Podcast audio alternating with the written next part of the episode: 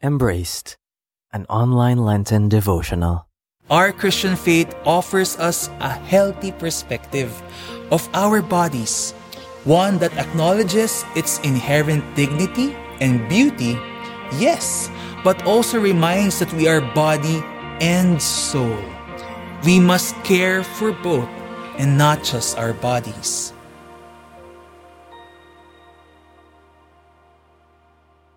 As a priest, I have ministered to many grieving families and friends. And one of my pressing concerns going into these occasions is what I can say to comfort them in their darkest hour. But, as I have soon discovered and embraced, no words can explain away a person's pain. And that's okay. Because while words may help, what they truly need is presence our presence that hopefully manifests the presence of our God, our Emmanuel, who draws near to us especially when we are lost in confusion and despair. It is for this that caring for the dead is an act of mercy encouraged by the church. As Christians, members of Christ's body, we are each called to be his hands and feet in this world so that Jesus may work more fully, be more alive in the lives of his beloved family. And occasions of death are one of the most pressing moments when people yearn for Christ's touch, Christ's embrace. Let us make sure we are prepared to bring it readily and enthusiastically. As communities, this is also where we must shine.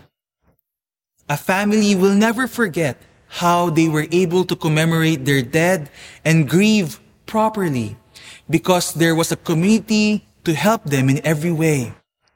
While it doesn't always happen, it is good to foster in our communities ministries that can readily step into action once death strikes any of its members or even outside of it.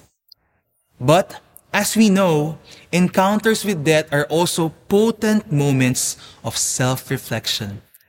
When we minister to the dead, it hopefully also reminds us of several important truths.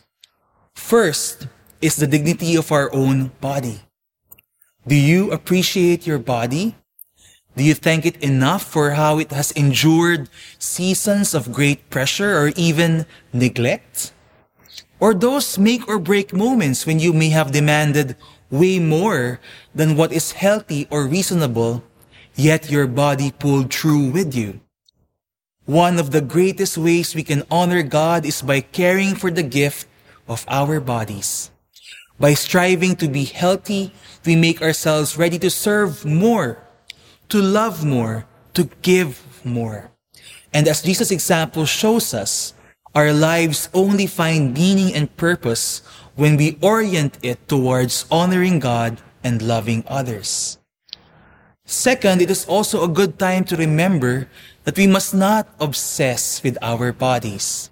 Standing in front of a casket or a tomb is a great reminder that valuable as our bodies are, it must not define us. Some people are consumed by their concern for their appearance, the imperfections that only they actually notice. Or some sacrifice health and relationships to get the perfect body. And often the quality of their lives deteriorate because of this.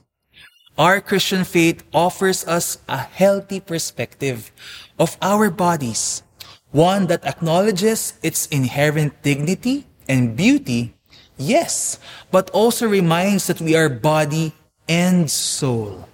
We must care for both and not just our bodies. Lastly, of course, is a reminder of our mortality. Our time on earth is limited, our days numbered, and the sooner we appreciate this, the sooner we can stop wasting precious time.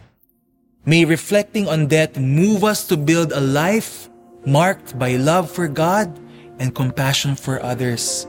For someday it will be our turn to be remembered. May we leave memories that make people smile and their hearts grateful that we were part of their lives here on earth. Get to know our different foundations and works for the poor at feastmercyministries.com.